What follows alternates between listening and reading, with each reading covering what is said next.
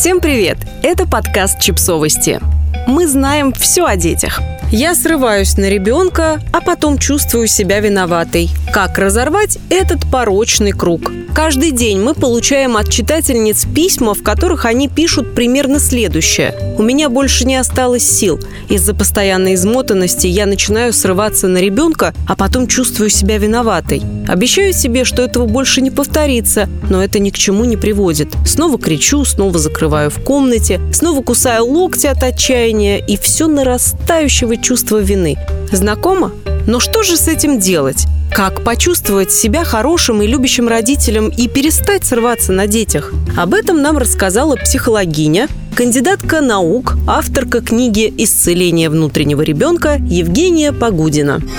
Почему мама чувствует себя виноватой? Чувство вины у матери может возникать по нескольким причинам. Чаще всего это происходит потому, что она по умолчанию считается ответственной за ребенка и все, что с ним происходит, и рядом с ней, и в коллективе. На нее обрушивается поток противоречивой информации о том, как правильно, Существует тренд на обвиняющий тон в книгах для родителей и экспертных блогах. У нее завышенные требования к себе, из-за которых она ставит себя в жесткие рамки. Дают о себе знать детские травмы и установки, которые неизбежно выходят наружу после рождения ребенка. Поэтому часто мамы взаимодействуют с детьми не с позиции взрослый ребенок, а на уровне ребенок-ребенок. Давайте разберемся, что со всем этим делать. Проявлять эмоции и ошибаться можно. В первую очередь разрешите себе быть просто человеком и ошибаться. Да, вы могли повысить голос на ребенка, но это случается. Безусловно, важно стремиться делать это реже. И, конечно, нужно учиться исправлять то, что вы сделали неверно, признать свою вину и извиниться. Таким образом, мы поддерживаем контакт с детьми, а они, в свою очередь, видят, что родитель – живой человек, и у него тоже есть чувства и эмоции. Благодаря этому взаимодействию ребенок учится проявлять себя, а не замыкаться. В моей практике был пример, где в семье никто не повышал голос, но при этом у ребенка был инурез. В итоге выяснилось, что таким образом он подавлял гнев, поскольку подобного чувства у окружающих его людей не замечал. И когда родители разрешили себе и ребенку проявлять эмоции, ситуация быстро пришла в норму. Срываюсь, обвиняю себя, срываюсь. Как разорвать замкнутый круг?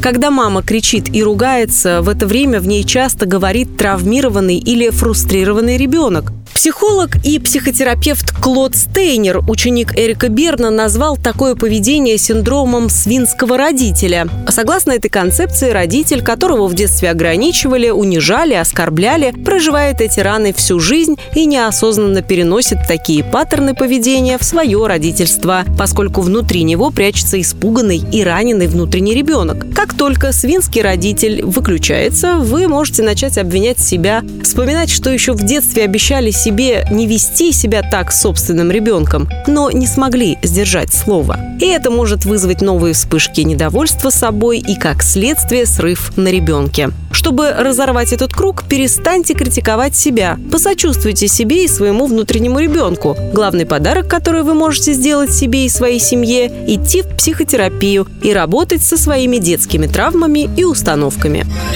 Как перестать чувствовать вину? Сейчас с популяризацией детской и семейной психологии огромное количество знаний обрушилось на общество. Мамы начитались книг и экспертных блогов, и им часто кажется, что они делают все неправильно. Поэтому многие из них могут чувствовать себя виноватыми, что воспитывают детей как-то не так. Об этом, в частности, рассказывает Людмила Петрановская. Порой мама даже может так сильно погрузиться в собственные переживания, что перестает видеть ребенка. Да, чувствовать вину – это норма, но всегда все можно исправить. Не стоит впадать в самобичевание. Помните, даже самые чудесные родители не всегда могут найти взаимопонимание с детьми, поскольку мы люди разных поколений, и это неизбежно создает почву для конфликтов.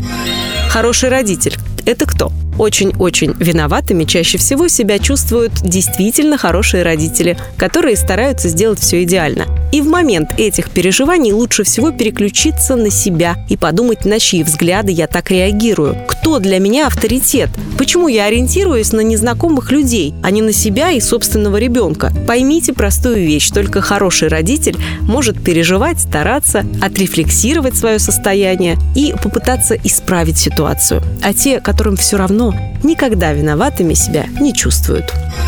Подписывайтесь на подкаст, ставьте лайки и оставляйте комментарии. Ссылки на источники в описании к подкасту. До встречи!